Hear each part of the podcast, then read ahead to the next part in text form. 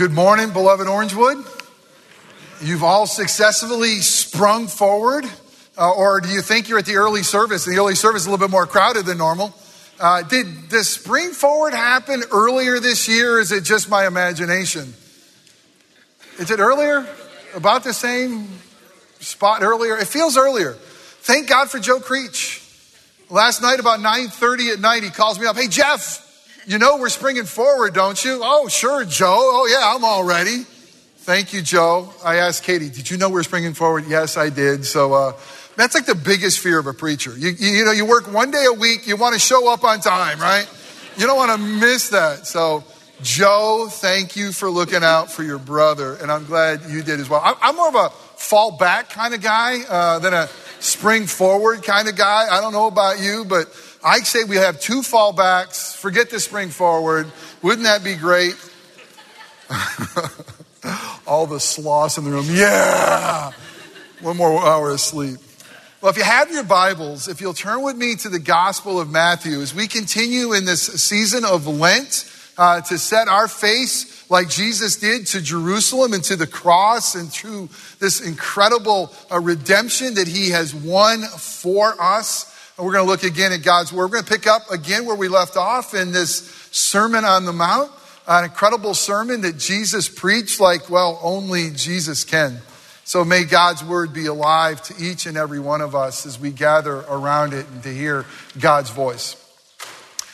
Seven out of ten Seven out of 10 was the answer that one of our current elders and a very dear friend of mine gave to a pastor who was asking the question about salvation and does he think that he would go to heaven when he died and passed away?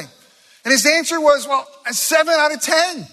I think I'm a seven out of 10 kind of guy when it comes to the things that God has asked us to do. Uh, maybe if you boil them down to about 10, then I've come up with seven out of 10. I think I'm okay.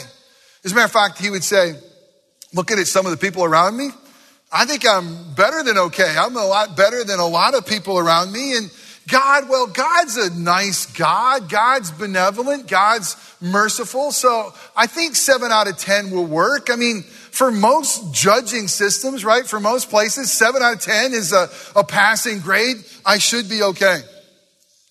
Well, that's the way that we all typically think if we're honest about ourselves. I mean, by nature, we are self justifying machines. I mean, by nature, we're really self justifying maniacs. I mean, we want to make sure that we're, we're okay, that, that we have that seven out of 10, that we have a high enough score that at the end of the day, we are okay.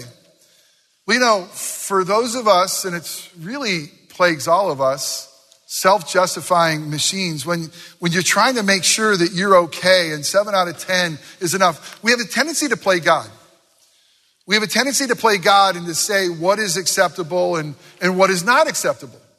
We also have another tendency that's, that's true of all of us. We, we tend to spin our own interpretation of God's law or of scripture and God's rule. We kind of want to bend it in a way, well, well, it says this, but it really means that. And, and we have such the propensity to kind of, to twist the words or make the words look like we're okay. At the end of the day, seven out of 10, we have met the mark. At the end of the day, we are justified. We're okay.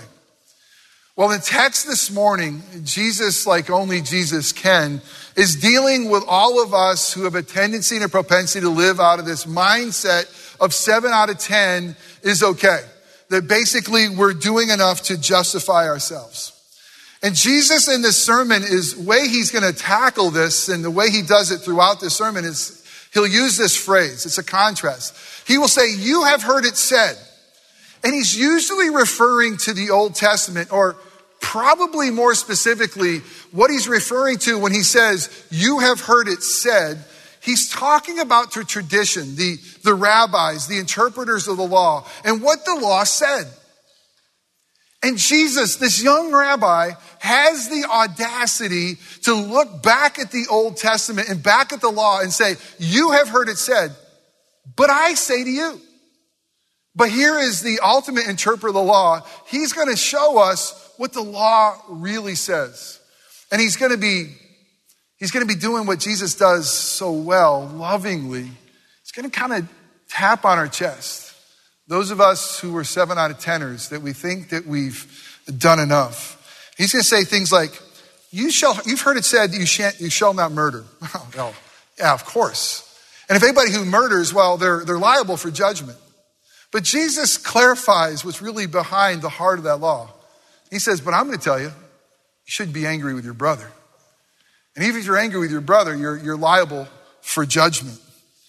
This incredible passage that we have, this part of this Sermon on the Mount, is really a call to all of us to examine our hearts, to look deeply into our hearts, and to realize just how sinful they are. That's what Jesus does with the law. That's, he, he'll show us the law to show us our hearts to realize, uh oh, there's a big problem here. There's a big gap here. Uh, there's, there's, there's, we just aren't doing it. We need a savior. It's to call us to look at our hearts, but it's also a call, which Jesus always does as well, is it's a call for reconciliation. It's a, call to, to make things right. But really, when we look at God's word, it's so beautiful. It's not a call, first and foremost, for us to make things right. It's a call, a realization of how God makes all things right through his son, Jesus. And that is the good news of the gospel. Because we will see that all of us have sinned and all of us need reconciliation. And that's really what the gospel is all about. It's that good news that we can be reconciled with God. It's, it's, if you stop and we're going to read this in just a second, but I want you to ponder the bit absurdity that Jesus says about this text. Because he's going to take anger and, and way, equate it to murder. And, and maybe even more surprisingly, he's going to say that our relationship with one another, that, that the, our reconciliation, our being right with one another, should even precede worship that it's that important to him. So let's look to God's word and ask the Holy Spirit to come and illuminate God's word to all of us so we can understand it. Let's, let's join that sermon on the Mount that was preached some 2,000 years ago, but because inspired by the Holy Spirit, it's here for us. And again, God wants to speak to you, whoever you are today. You're here by design. If you're here the first time, welcome. If you're here every week, thanks for keep coming. But the reality is, God wants to speak to you this morning. And here's His word. And not just to entertain you, but to transform you. So let's hear the word of the Lord beginning in Matthew 5, verse 21. You have heard it said, uh, it was said to those of old, You shall not murder, and whoever murders will be liable to judgment. But I say to you, that everyone who is angry with his brother will be liable to judgment. Whoever insults his brother will be liable to the council. And whoever says, you fool, will be liable to the hell of fire. You know, I remember growing up, uh, as uh, brothers do, ever call your brother a fool. We, we, we learn that more in the King James. Ye who calls his brother a fool is in danger of hell's fire. And mama always reminded us of that reality. So if you are offering your gift at the altar and there remember that your brother has something against you, leave your gift there before the altar and go. First, be reconciled to your brother and then come and offer your gift. Come to terms quickly with your accuser while you are going with him to court, lest your accuser hand you over to the judge and the judge to the guard and you be put in prison. Truly I say to you, you will never get out until you have paid the last penny. The word of the Lord. Thanks be to God. Let's pray together. Father God, thanks for giving us your son's sermon and your word here before us. What an incredible calling. What a challenge for all of us who, by nature, are self justifying, wanting to say seven out of 10 is good enough. Jesus, thank you for showing us the depth of our sin, and thank you for pointing the law directly at our hearts. But God, one thing is very clear to the preacher this morning that only you are qualified to speak. Because this word, in this word, I'm guilty as charged. My heart is corrupt and broken. So, God, would you do that which only you could do? Would you be pleased to speak through a sinner like me? And God, would you please speak audibly and clearly in a way that you give us ears to hear your voice? That God, you would give us minds to understand your word, the sermon of Jesus that was preached so long ago Give us minds to understand what it means to us. God, give us hearts to embrace your truth and your love and your gospel that's contained in this passage. And God, give us feet to walk in a manner worthy of your name, not so that we earn a seven out of 10 or an eight out of 10 or a five out of 10 rating because of what your son has done for us. May we walk in a manner worthy of his name. God, the things that I say that are wrong or merely my opinion, may those things fall away and be forgotten quickly. But the things that are said that are true and contain the good news of the gospel, would you use those things to make us more like your son, our savior Jesus? And it's in his matchless holy name that we pray. Amen. If you want to follow along with me, you'll find in your outline, a, uh, a, a, uh, in your bulletin, an outline that will say again these words. Jesus continually uses this throughout this sermon. You have heard it said, but I say to you. But I say to you, and what Jesus is doing, he's really getting to the heart of the matter. They had heard it said that this is the interpretation of the law, but, but Jesus wants to get to the heart of the matter. I want to give you a phrase here. It's a little bit of a wordy phrase. Love you to try to think and ponder this for a moment. The heart of the matter is the matter of the heart because it's the heart that's the matter. Let me say it again. The heart of the matter is the matter of the heart because the heart is the matter. What's, what's wrong with us is our heart. Uh, Jesus would later say in the Gospel of Matthew, as he's uh, uh, telling in Matthew 15, 19, and 20 and talks about the heart. It was a, it was an interesting time. The religious leaders were looking at Jesus' disciples and they're kind of judging them saying, well, these guys are clearly sinners because they don't do the right ritual of hand washing before that they eat. They were down on the disciples because they didn't properly wash their hands. And they, they were calling them sinners because of some weird external hand washing. And Jesus is going to say, listen, for it's out of the heart come evil thoughts. Out of the heart comes murder, adultery, sexual immorality, theft, false witness, and slander. These are the things that defile a person. It's not these external things that you wash your hands properly or not. This incredible text, the main problem that Jesus is dealing with in this text is that the people and the religious leaders had such an incredibly low view of sin and such an incredibly low view of the law, and they had such a ridiculously high view of themselves, is that they thought, ready for this? They thought that they could fulfill the requirements of God. They thought they could fulfill the law of God on their own. And scripture is going to say there's only one who could do that. His name's Jesus. They, they thought that that sin was just those external acts. Sins were those, those things that you commit with your hands or your words, those external things. But they missed the whole point where it's not just external, but it's internal. Jesus is pointing at the heart saying, we have a heart problem here. And all these things that we do is because our hearts are depraved. Our hearts are wicked.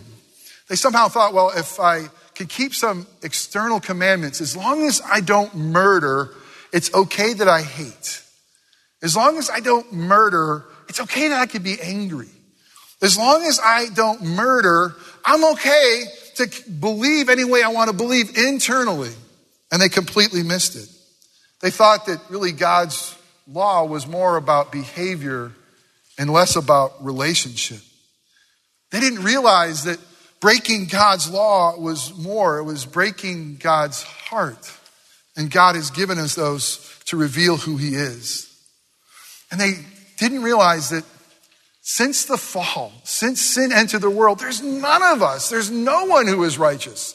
There's none of us who, who could keep the law. There's none of us who can justify ourselves. There's none of us, even seven out of 10 isn't good enough. There's none of us, if we were honest, if we really looked at the law for what it is intended to do, there's none of us who's seven out of 10. There's none of us who's six out of 10. None of us who are four out of 10. There's none of us who are one out of 10. Let's look at the Ten Commandments. Have no other God before me. What gods do you put before God? Usually for me, it's self. Don't make an idol. What idol do you make out of your life? For me, it's usually comfort and my own personal peace.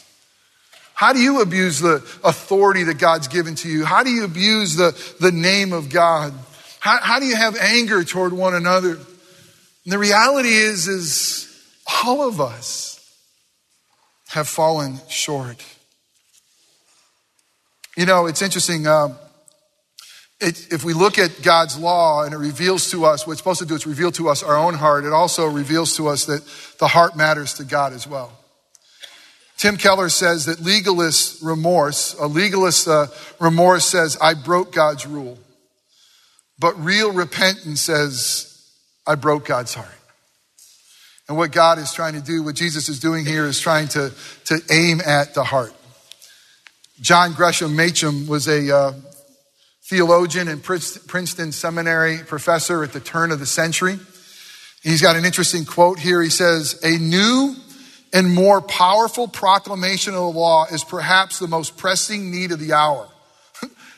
I love these quotes that when, you know, this is like at the turn, of this is in the beginning of the 1900s. They're saying, man, do we need to be clear about the law of God? It's like the most pressing hour. What would they think about it today? But I love what he says. A low view of the law always brings legalism into religion. A high view of the law makes men a seeker after grace. You see, if you have a low view of the law and a high view of yourself, we think we could accomplish it. We think that we could be good enough, that we could score high enough, that at the end of the day, that we could stand before holy God on our own merits. That we could stand and have done enough to make appeasement for holy God, done enough to bridge the gap, done enough to earn our right to stand and have fellowship with God. But that's not why Jesus points us to the law. He points us to the law to see that, man, do we need a Savior? Are we sinners? You know, interesting about Jesus is when when the seven out of teners came into Jesus' life, that those who were trying to be self-justifying, and there was tons of them, mostly they were the religious people. And when, when these religious people came to, uh, to Jesus' life and they talked about their own seven out of 10 success or what they did, you know what he always did? It's really amazing. He points them back to the law. One of my favorite stories is the story of a rich young ruler. Talk about the trifecta, right? Rich, young, ruler. You got money, you got youth, you got power. Man, that is the trifecta that we long for, right? So here he is, and yet he comes to Jesus and he says to him, Now, good teacher, interestingly, what must I do to inherit eternal life? Because even being young and even being rich and even being a ruler wasn't enough. He wanted more. So he wanted to know what did he have to do? I mean, he's got, uh, you know, maybe six out of 10. So what does he have to do to make sure he's seven? What do I got to do so I can earn, so I can have eternal life? And Jesus says to him, well, you know the commandments. Well, which ones? Well, you know, honor your father and mother, you shouldn't kill. You know, you know the commandments. And here's what the rich young ruler said. Huh, all of these I've kept since I was a young man. Really? Even before that, I love what Jesus says. Hey, by the way, why did you call me good? Why'd you call me good rabbi? This is so important. He says, There's no one good but God. Do you have any idea who you're talking with? I'm a whole lot more than good rabbi. I'm a whole lot more than just a good teacher. This is God in flesh. Do you have any idea that no one is good? No one is self justifying? Seven out of 10 doesn't come close to anybody. And he's like, No, I, I completely missed it. You see, the thought or the, the, the statement, what must I do, is in complete opposition to the gospel of Jesus Christ. The thought of the fact that I have to be self justifying, I have to be the one who does, I have to be the one who fulfills, I have to get seven out of ten, six out of 10, a complete opposition to the good news of the gospel that says Jesus is the one who does it all. When he says, You have heard it said, but I say to you, he's taking our self justification meters and he's cracking them over his knee. He says, That's crazy. You can't self justify. We are all sinners. The law that he points us to was pointed to us and to our hearts to reveal the reality that we don't need a Savior that gets us from seven to 10 or a Savior that just takes care of the little bit that we have lacking. We don't need a small Savior. We need a huge, miraculous, grace filled, sin conquering Savior. And for those of us who are self justifying, hoping that seven out of 10 is enough. Jesus will never be big, and Jesus will never be beautiful. You are too big in your own eyes. But by God's grace, when He reveals to us the reality, we're not seven out of 10. We're not six out of 10. We're not two out of 10. My goodness, we're not one out of 10. We're 0 for 10, but we're loved. We're 0 for 10, but we're forgiven. We're 0 for 10, but in Christ Jesus, we have been freed. How can he do that? Well, but I say to you, the second thing is the priority of reconciliation. Once we realize the fact that we're unable, we see the beauty of this reconciliation he offers us. Scripture will tell us that we are saved by God's grace in the gospel and that we are to live by God's grace of the gospel. And that priority of reconciliation, first and foremost, begins where in Christ Jesus, we can be reconciled with God. Now, I know you hear those words in church, but let me tell you what it means. In Christ Jesus, those who are 0 for 10 can be reconciled with holy, sinless, eternal God in Christ Jesus. It's amazing.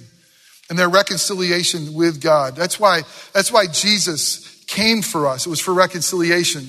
That's why Jesus would say in, in, the Gospel of Luke and other Gospels that he set his face toward Jerusalem. He set his face to accomplish the mission. Jesus didn't come to be another good moral teacher.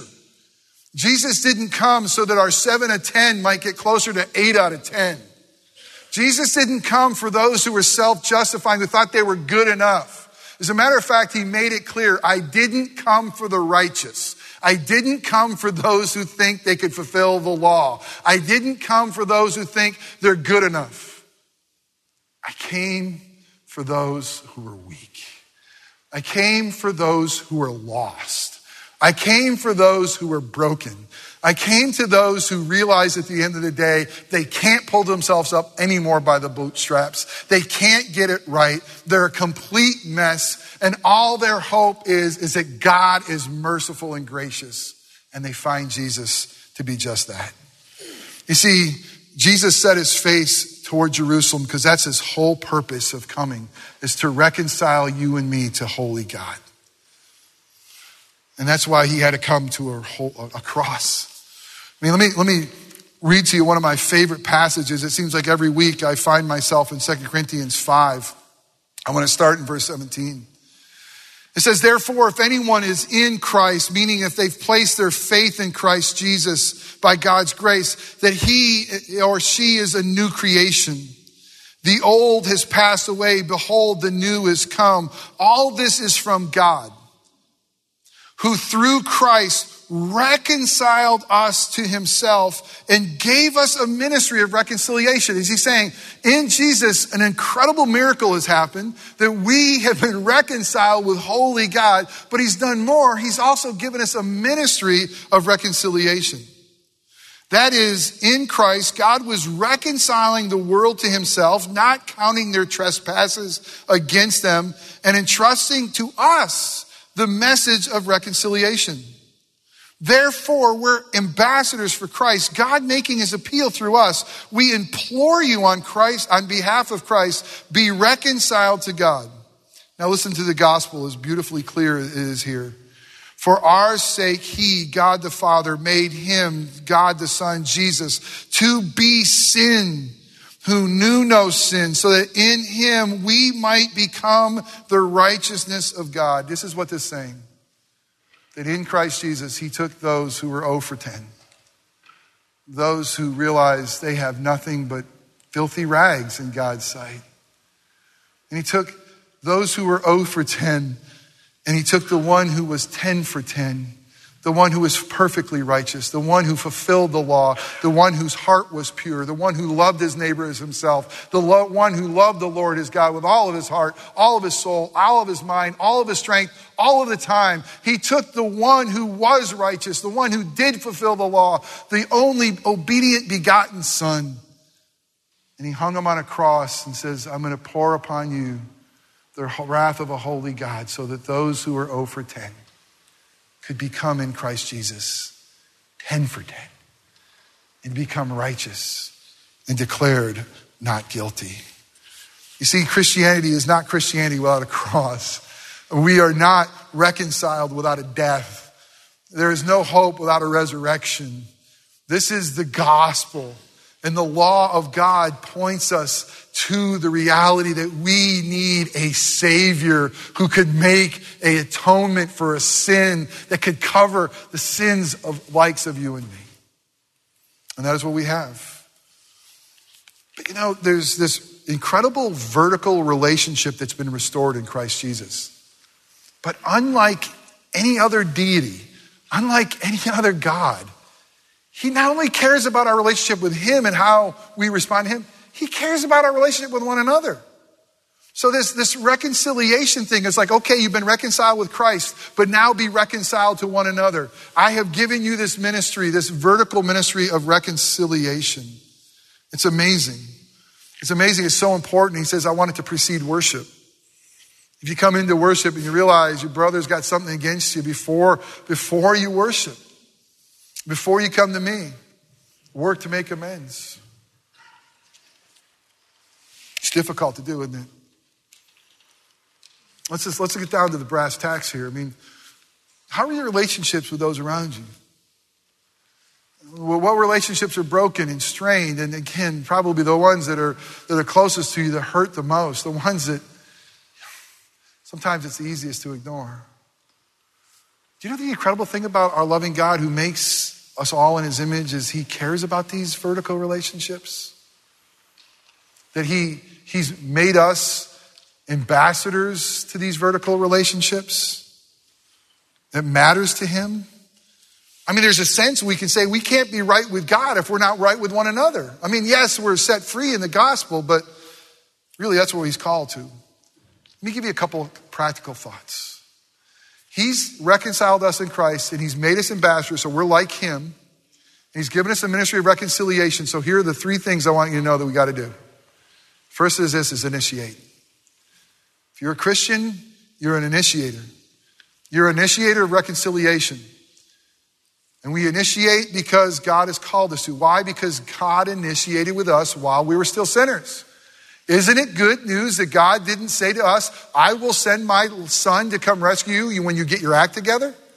Isn't it good news? He didn't say that I will set a love on you that's eternal when you finally get it right. No, no, no. God demonstrates his own love for us that while we're still sinners, while we're a mess, he moves toward us. He always is the initiator. He's always the one moving toward us. And in likeness of our Savior Christ Jesus, we need to be the initiators of reconciliation. We need to be moved toward those that we've sinned against or have sinned against us. Secondly, we need to apologize. We need to apologize. We initiate that reconciliation. And sometimes we got to realize that our offended brothers, our offended friends, our offended neighbors, I mean, maybe it's not even the way they see it as the way that's reality. But let me tell you what apologies should look like. They shouldn't have any ifs, ands, or buts. If you apologize to someone, then say, but forget it, you didn't apologize to them. If you apologize and say, but, and, no. Or if, or even this, if you apologize and somebody says, you know, I, I'm asking for your forgiveness, and now I'm putting the weight on you to respond to me. I think the call for us is to initiate, is to apologize where we've offended, and we stick our chest out, we stick our chin out, we don't make excuses because we're loved and we're forgiven and free. And we say, I'm sorry. Will you forgive me? We initiate, we apologize, and as it's up to us, we live at peace with those around us. As much as it is up to us, we can't pass the buck. Well, you know, hey, it's not up to me. They are the first ones. They got to move. If they move, I'll move. As long as it's up to us, may we live at peace with all people. Why? Because God is initiated with us. He didn't wait for us. As we're seven out of teners, you think you've justified yourself. Usually you live in a way you think, well, when they move up the bar, I'll move over toward them. You see, we act like Jesus. We set our face toward reconciliation. You know, for those of us who live seven out of ten lives, uh, we, we live our lives in hope that God will give us a passing grade. But really, we live our lives in fear that we're just not good enough. But God, God doesn't, listen, this is not original. God doesn't grade on a curve. God grades on a cross.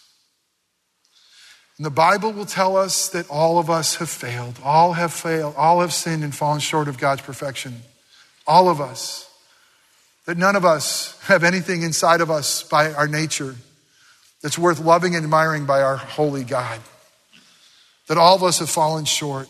But the cross reminds us that God took him who was 10 out of 10, perfect, and he exchanged his righteousness for our sin so that we, so that we could become the righteousness of God. So that we, we could be the lavish, loved children of God so that God would draw us near. And He's no longer angry with us. God's not angry because He poured that anger out on His Son. So He pours out on us relationship, love, and redemption. That's the good news. You see, people who are seven out of 10 live their lives hoping they're good enough, but gospel embracing people live their lives, watch this, knowing that Jesus was good enough. He was good enough. That's the good news of the gospel. What God requires of us, God provides for us in his son Jesus. That he was good enough. And now, because of the reality of his life, the reality of his death, the reality of his resurrection, we're forgiven. We're free. We're loved. It's the gospel. When you know you're a sinner and you know that Jesus pursued you, Oh, the love that you experience for that Savior. I think for us to finally fully get this is for us to see our own anger and our own anger that would lead to murder is our own sin drove Jesus to the cross. I think for us to really get this is we got to see the anger, the anger of God's wrath that meets them there on the cross, that Jesus would fully absorb so that we could be both reconciled and reconcilers. And that is who we are in Christ Jesus. You have heard it said that maybe seven out of 10 were good enough, but I say to you, it doesn't even come close. The gospel of Jesus Christ is that He and He alone is our only hope. Let us pray. Father, thank you for loving so incredibly well self justifying maniacs like us. In our flesh, we want to live our lives thinking that seven out of ten, whatever it is, is good enough. And we'll, we'll bend your law to make it look like we're doing the right thing. Oh, Holy Spirit, reveal to us the reality of our brokenness. May the law of God do its job and crush us. Crush us to the point where we have nothing to plead but Jesus. May the law cause in us an incredible chasm between sinners and a holy God that only Jesus could bridge. And then, God, would you show us the cross? Would you remind us of the gospel? Would you tell us again that you're not angry and that you love us? That we were reconciled with a holy God and you choose us. You choose us to reconcile the world around us with the gospel, to initiate, to apologize, and to live knowing that we want to make peace because it's important to you, because Christ has made peace with us. And we thank you in Jesus' name. Amen.